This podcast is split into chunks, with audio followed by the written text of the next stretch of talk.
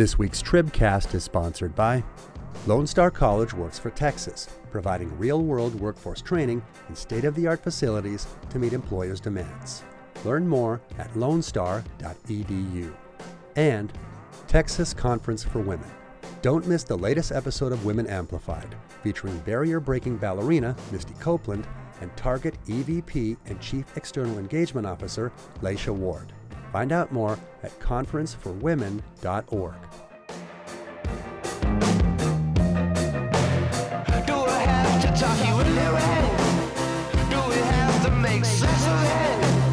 Well, I've known you such a long, long time. Hello and welcome to the Texas Tribune Tribcast for March 24th, 2023. I'm Matthew Watkins, a raspy voiced Matthew Watkins, managing editor of news and politics for the Tribune. Uh, lost my voice a couple days ago, but it's coming back slowly, so bear with me, listeners. Uh, this week I am joined by uh, reporter Zach Despart. Hey, Zach. Hey, Matthew. Hey, and we are going to talk a little bit about Zach's most recent story on the Uvalde shooting. Um, in the months after the school shooting in Uvalde, much of the discourse has been around the tragic 77 minutes between when the gunman entered Robb Elementary School and when police finally shot and killed him. There's been blame centered at the Uvalde school police chief, at the lack of a real incident commander on the scene, questions about training and and accusations of you know just kind of plain cowardice against the police officers. That many have noted that lives might have been saved if the police hadn't gotten to, into the classroom where the shooter was holed up sooner and this week zach you know based on had pu- published a, a major kind of story based on a comprehensive review of, of, of videos and, and interviews with police after the scene interviews conducted by law enforcement that we gained access to in which he pointed to one big reason for that delay that has maybe not been discussed as much as others, and that is the fear of the AR 15. Zach, tell us a little bit about what kind of led you to the conclusion and what you saw in those videos and those interviews that made you think that this was such a driving force in that slow response. In the fall, we obtained a a trove of investigative records related to the shooting, and, and one of the most important uh, parts uh, of that set of records was the interviews that investigators did with the police who responded to the shooting, and there were. As many listeners know, uh, close to 400 officers who ultimately responded to the shooting. We, in particular, were interested in the initial officers uh, and what they said about what happened because that's really where the police response falls apart because the police arrived very quickly within about three minutes um, and then that's where that that delay starts and then it persists for more than an hour and in listening to the interviews that those officers gave with investigators they repeatedly said that once they learned that the gunman inside the classroom had an AR 15 style rifle, that is when they abandoned their plan to immediately confront him. At that point, they decided it was better to evacuate other parts of the school and to wait for the arrival of a Border Patrol SWAT team to confront the shooter, even though that uh, SWAT team was based 60 miles away. For us, uh, this seemed to be a significant and in some ways uh, overlooked uh, part of the shooting response because uh, this is what this fear, this apprehension to confront this type of rifle is what sets in motion the disastrous response that follows. So we wanted to, in this story, dive into what was significant about uh, the use of this rifle. How did it uh, impact how many people it killed? How did it uh, ultimately shape the police response that followed? Uh, and that is what we hope we accomplished in this this pretty comprehensive story. Yeah, and so the story mentions a few different scenes where you kind of see that, and most particularly, like you said, that very initial response where there's a handful of police officers who enter the school, you know, minutes if not seconds after the the shooter kind of approached the adjoined the door to one of the adjoined classrooms where the shooter is inside get kind of basically to the door and then bullets fired from that gun you know going through the walls going through metal doors grazing the heads of the police officers that causes them to immediately kind of retreat from the situation. And then you hear them sort of saying you know he has an AR AR like that that that phrase that that kind of hyper awareness of the particular type of gun he has. What what other kind of comments or um you know moments in that scene really stood out to you as you re- result reviewed those that footage? Yeah this was a particularly important uh, question for us to answer in part because uh, some policymakers have said that the the type of weapon used in the shooting was was not significant that it, wouldn't have mattered um, what type of gun it was. And the interviews from police uh, suggests otherwise, and in fact, like directly contradicts that. So the officers, these initial ones who are driven back and, begin the the delay, uh, repeatedly make reference to the fact that uh, this rifle, like most rifles, um, can penetrate their body armor. They they talk about how you know if we went right in, went into that class and confronted that gunman, there was a high likelihood that we would be killed, and that was a determining factor as to why they did not do that. Now, in in talking with police experts, uh, people who have experience developing active shooter policy, uh, those experts said that the uh, police officers here like logically concluded that they would be killed. Like that was uh, an accurate uh, assessment of the situation. However, that should not have stopped them from um, overcoming that apprehension, overcoming that fear, and still doing their jobs, as, as we've, we've well established and written extensively about uh, since the shooting last year. The modern active shooter policy is to confront shooters uh, as soon as possible without delay, because the number one priority is to stop the killing. That's not what happened here. Uh, what these um, investigative interviews revealed is that the apprehension about the gun uh, was a significant reason why. We had spent um, a bit of uh, time in the story explaining, you know, okay, what what exactly makes the AR-15 style rifle unique? You know, what, why is it used in mass shootings? Uh, because there has been, you know, uh, quite a bit of, of of writing about this kind of rifle. Some of it's not very nuanced, and some of it, um, some of the rhetoric from politicians, especially Democrats, uh, misstates or overstates sort of the, the power of the rifle. Uh, and what we dive into in the story is, you know, the the AR-15 was was developed in the late 1950s um, as a, a, next generation military rifle. It was adopted by the U.S. military in the early 1960s, uh, and the military renamed it the M16, a, very famous weapon that many uh, listeners are familiar with. Uh, and that uh, rifle design, we noted in the story, is still used today by uh, American soldiers on the battlefield.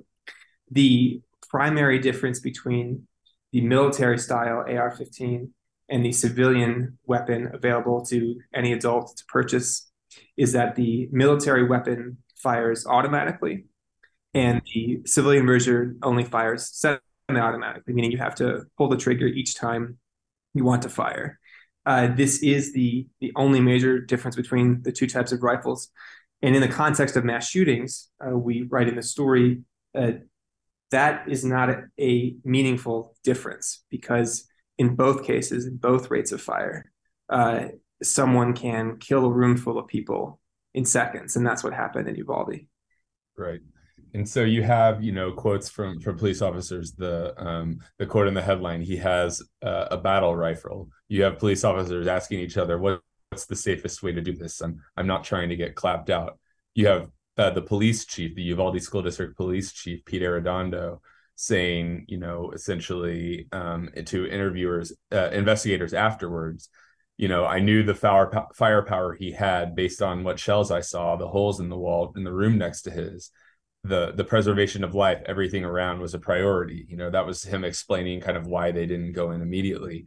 Um it, it, it just seemed to weigh on the minds of so many people. You, you described kind of how it's such a powerful weapon but i mean one I guess maybe i'd like you to expand on that a little bit. I mean what is the difference between having someone hold up in a room with, say, a handgun compared to this particular weapon? How might that change the calculus for a police officer? Yeah, that's a that's a great question. Uh, like I mentioned earlier, the type of, of round used by AR-15 style rifles is uh, on the smaller side of, of rifles. Um, there are uh, many many rifles, especially ones if you're going to hunt um, larger animals that are more powerful um, shot for shot than the AR-15 is. Um, what makes uh, the AR-15 uniquely suited for combat is uh, it can fire very rapidly, uh, even on semi-automatic. Uh, it has a, a high magazine capacity. Uh, in this case, this, the shooter used 30 round magazines. Uh, it is very lightweight. It is very easy to operate. It doesn't jam easily, um, and very easy for even a novice user to operate. Though the the AR-15 round is on the smaller side of rifle rounds, it is significantly more powerful than handgun rounds. In in our store, we noted you know if we're comparing it to the just the, the standard sort of police round that they use in their pistols uh, it's about three times as powerful and what i mean by powerful is the bullets from an ar-15 have three times the energy uh, than the typical uh, police handgun bullet in turn that means uh, those rounds cause significantly uh, more lethal wounds to the human body according to, to medical research in ballistics than typical handgun rounds would. And the important distinction here for police is um, police typically on patrol will wear uh, ballistic vests that are only rated for handguns. So uh, this type of rifle round uh, can quite easily penetrate um, those vests. And uh, a couple readers that had pointed out um, that the Uvalde uh, Police Department had uh, received, they posted on Facebook, they had received uh, rifle rated vests back in 2018 for all of their officers. And most police departments have uh, these rifle rated vests. Uh, people on patrol typically do not wear them because they are they're heavy, they are bulky, um, they're kind of hard to, to, to ride around in a car with.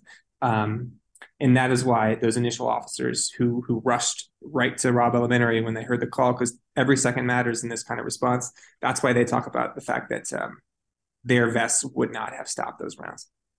Right. So there's there just because you have the equipment doesn't necessarily you ha- mean you have the equipment on you and you're running into a school, which is a very important factor here. With what your goal is, is to stop the shooting as quickly as possible. It's it's less useful to have to turn around and go, you know, find that equipment and and, and put it on as well. Um, I want to I want to build a little bit on what you talked about about the ease of use because that's another very important component of your story because I think one thing that you very kind of dramatically and interestingly laid out was the kind of novice capabilities of the shooter in this incident. And and things that you saw you know and and, and for instance the surveillance footage of the shooter buying it and and and and how basically this type of gun allows for someone who might not have any kind of training in the use of handguns or in you know it's basically you know combat to be such an intimidating force. I mean, it's it's important to remember here we're we're talking about eventually, you know, we're talking about dozens and eventually hundreds of police officers who have been through training going against an 18 year old here and and and and kind of you make a case that the gun is is part of the reason why i mean is is really i wouldn't say part of the reason i would say is the main reason why it still felt like such a dangerous situation to them yeah so we thought it was particularly important to include the historical perspective of this type of rifle because it informs um, the sort of present discussion about it. Uh, you know, part of the reason why uh, the military adapted this kind of rifle in the first place is because it was so easy to operate because they want to keep things as, as simple as possible um, for soldiers. Uh, some research that the Defense Department had done uh, in the early 1960s was they concluded that this rifle would be ideal for uh, our South Vietnamese allies because um, they had less training than our soldiers did. Um, this was a lighter rifle uh, than the typical rifle at the time, and it was easier for them to use. Um, all of that that ease of use applies now currently to, to novice users. What we know from the investigative files is uh, that the first time that this shooter in Uvalde ever fired a gun was most likely uh, the day of the shooting when he actually began um, the killing spree. Uh, this rifle, um, because it's easy to operate, uh, sort of allows people with, who don't have a background, if they have that ill intent, to be able to, to carry out what they intend more easily than, than other types of, of guns would. Um, we obtained, uh, as part of the the records, the surveillance footage of the Uvalde gunman uh, picking up one of the two rifles he he purchased right before the shooting. And in that footage uh, from the it's a local gun store in Uvalde, uh, the clerk sort of puts the rifle on the counter. Uh, the gunman takes it up and he, he, peers down the barrel and he puts his finger on the trigger. Um, and that's significant because you know one of the cardinal rules of gun safety is is to never put your finger on the trigger uh, unless you are uh, intending to fire the weapon and to treat every single weapon all the time as if it were loaded. Um, that uh, was a potential red flag for the gun store that that this user um, was not experienced. Uh, it didn't mean they had to um, not transfer the weapon to him. It was you know up to, up to their discretion. Uh, but one of the glaring things about this investigation is there were many red flags to various potential authorities that um, this shooter, uh, you know, had had an ill intent. You know, he he in the eight months, uh, eight, sorry, eight days, he was eligible to purchase uh, a firearm in Texas because he had to be 18. He turned 18 um, just a, a, week before the shooting. In those eight days, he purchased two AR-15 style rifles and more than 2,000 rounds of ammunition. Right. Um, if uh, if the gun store employees or if his friends or if his family members who knew he had acquired these weapons had alerted someone beforehand, um, we might be having a very different conversation right now. Uh, and that speaks to um, sort of, you know, uh, there's an argument that the the fact that uh, you had to be 18 before you purchase a rifle um, prevented him from doing so until he turned that that age. Would would more strict regulations, um, such as increasing the age to purchase these rifles, have uh, had an impact here? Yeah. All right. Let's pause for a second and hear from our sponsors. Methodist Healthcare Ministries is committed to health equity, striving to create more fair and just opportunities for all to thrive. Learn more at mhm.org. And UT Dallas is the third highest ranked public university in Texas by U.S. News and World Report. Surprised? Find out more at utdallas.edu. Okay, Zach, one other thing that I want to kind of ask you about here is the idea of confronting someone with this type of weapon, right? There are examples of people doing this heroically. You know, one example you mentioned in the story is the the Sutherland Springs shooting, right? Where someone uh, near the church where that that shooting occurred um, heard of the shooting going on, grabbed his own kind of AR-15 weapon and confronted the shooter. But there are also many examples of police officers, you know, not just in Uvalde but elsewhere, being similarly cowed by that weapon, you know, um, or by by other significant weapons. I mean, you know, there are there the the Parkland shooting, um, of course, in um, in in Florida where the the, the first responding officer uh, reportedly hesitated. Um, it of course took a very long time for the um, authorities in, at Columbine to um, to confront the shooter there. I mean, one question that you kind of sought to address in this story was what what is necessary what kind of training preparation is necessary for police officers or maybe other people in for instance military environments to kind of fight that instinct to retreat when confronted with this kind of firepower what what what can you say about that dynamic and um and and you know how that might inform what law enforcement does in similar situations in the future mm-hmm. so the law enforcement experts we talked to agree that it's still like the, the best policy is to confront the shooter immediately mm-hmm. so the question is like why don't police always do that well and really we wanted to really dive into like okay what is it like psychologically to to be in a gunfight because you know objectively it seems like stressful but like what, what actually does that, you know, do to the body. And you know, the we talked to a, a police firearms trainer who really walked us through like uh, being in a, in a gunfight of any kind puts an incredible amount of stress on the body, right? So your uh, your critical thinking slows, like your ability to execute motor skills, like really sort of gets retarded, um, and that's when like your body has to be able to just function on muscle memory and be able to mentally overcome a very natural fear that the body feels uh, and physically be able to execute the actions to, to confront a shooter. And the only way to do that to that you to make sure your body responds like that is to have uh, regular as realistic as possible training for active shootings. It's not sitting in a classroom doing eight hours on a PowerPoint. It's like actually having simulated uh, gunfights uh, and keeping up that training. Uh, that's that's the best way you can possibly uh, equip police officers to be able to confront shooters. Uh, the problem with that is, uh, and, and police experts concede this, is that it's that's not a guarantee. You don't actually know how you'll perform in a gunfight until you are actually in one, even if you have training. Right. And because shootings, uh, especially mass shootings, happen at random places at random times, we have no idea like what the first officer on the scene who they're going to be and what their training is going to be. So the police officers, um, who again, you know, this this response was was embarrassing for the police um, profession, right? Uh, they want to improve training. They think these officers perhaps could have benefited from better training, more intense training, but there is no guarantee that it will ultimately lead to a better response. Mm-hmm. Second point to that, which is one of the most important points of this whole discussion, is sometimes it does not matter at all. And what I mean by that is most mass shootings end in less than five minutes. In the case of Uvalde, most of the people who were killed were killed in the three minutes before police got there.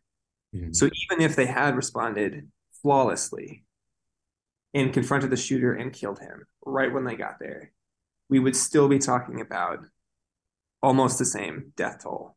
Mm-hmm. And I, I, don't want that point to be lost on readers because when you build uh, a policy framework around relying on police to uh, quickly confront active shooters, which they do sometimes well, sometimes poorly, mm-hmm. uh, sometimes it doesn't matter at all. And that shifts the policy questions back onto you know what are we doing to decrease the likelihood that these events occur at all? Because we know sometimes they unfold quicker than even our best trained police can get there. Yeah. The, the the answer to my next question might be fairly obvious but it's probably worth asking anyways is i mean what do we know about lawmakers willingness to confront the issues you raise in this story? Is this is this something they're interested in or willing to grapple with as i mean we're in the middle of a legislative session right now? Yeah that's, that's a crucial question. I mean the first point to make is there are no easy policy solutions to mass shootings. Mm-hmm. Uh, talking with the experts who, who researched this i read two books on this topic for this story um, gun policy is definitely one of the policy areas, but it is by no means um, the only one. Mm-hmm. Uh, in the context of, of, talking about guns, and there's been a lot of discussion about how do we get, uh, how do we prevent vulnerable people like this shooter from getting weapons, including weapons um, like the AR-15 style rifle. Uh, that has been a request, uh, particularly of many of the, the victims' families in Uvalde, who have spent quite a bit of time at the Capitol in the session. But it, in Texas, even now, it is it's a non-starter. Um, there are no serious discussions in the legislature right now about passing any of the bills proposing restrictions on firearm access. That has been the case after past mass shootings and the you know Uvalde families had had thought and, and still think um, that you know maybe maybe this will be different because here we have evidence that we didn't have previously that that the type of weapon used in the shooting, in officers' own words, affected how they responded. It drove it drove their delay. Um, that is unlikely to have an impact on uh, whether these these bills pass or fail. So this story, um, not surprisingly, uh, struck a nerve um, uh, among a lot of people. Um, not only, but especially on you know supporters of gun rights. Um, and and we heard a lot of uh, comments from folks um, affiliated with that cause or or her, or who feel strongly about you know uh, maybe this weapon in particular or, or or maybe just gun rights in general and i would say the two overarching kind of responses to it that we heard from people was one i think just sort of an insistence on um you know the idea of police didn't do their jobs. This cowardice was to blame. Like we know that a gun is dangerous but that's that if you if you're not willing to do this then you shouldn't be a police officer the other one that I think we've heard some is that this gun is not altogether that different than others in this situation. I mean, one person has has pointed out to us that, you know, and as you said earlier, that there are other more powerful, more damaging rifles, such as as certain hunting rifles and things like that, that could do even, you know, a, a gunshot from one of those rifles could do even more harm than a shot fired from an AR-15. Um, what what what response if any do you have to those kind of kind of types of responses to to to the story here? So on on the broader question about i think a, a lot of people in the gun rights community are are hostile to restricting gun access because um, they don't they don't see any relation between their ownership of guns and the fact that some people uh, use them to to commit violence, and a very small fraction of that use mm-hmm. them mass shootings. Mm-hmm. And I understand that. I mean, most gun owners, including most people who own AR-15 style rifles, use them safely and mm-hmm. store them responsibly.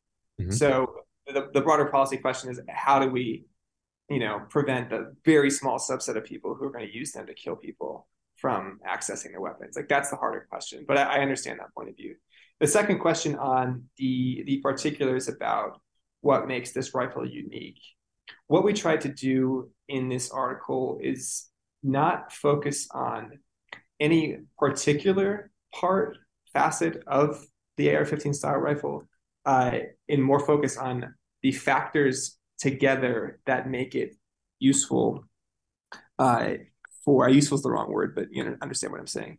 Yeah. Uh, in a mass shooting, uh, so the uh, for example, the, rate of fire for a semi-automatic rifle is the same as it would be for a semi-automatic pistol, like a handgun that police use. Mm-hmm. However, mm-hmm. the round is more powerful.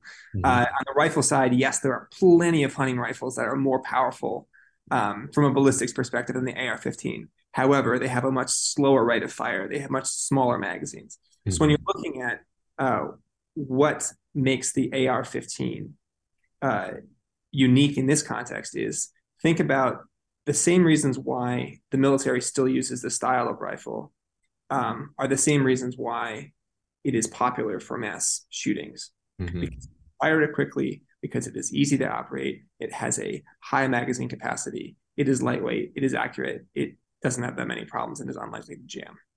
Uh, so collectively, all those reasons together are, are, what makes this weapon stand out and what make it uh, lately the weapon of choice for mass shootings.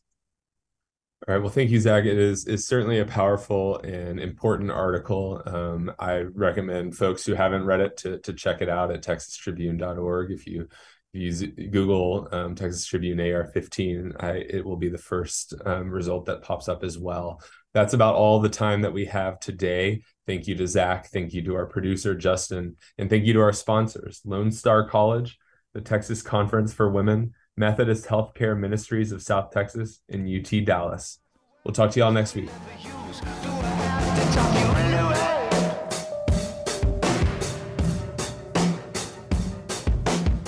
Join us on April 13th for a conversation and book signing event with Roxanna Asgarian, Texas Tribune reporter and author of We Were Once Family, a story of love, death, and child removal in America. RSVP at texastribune.org/events.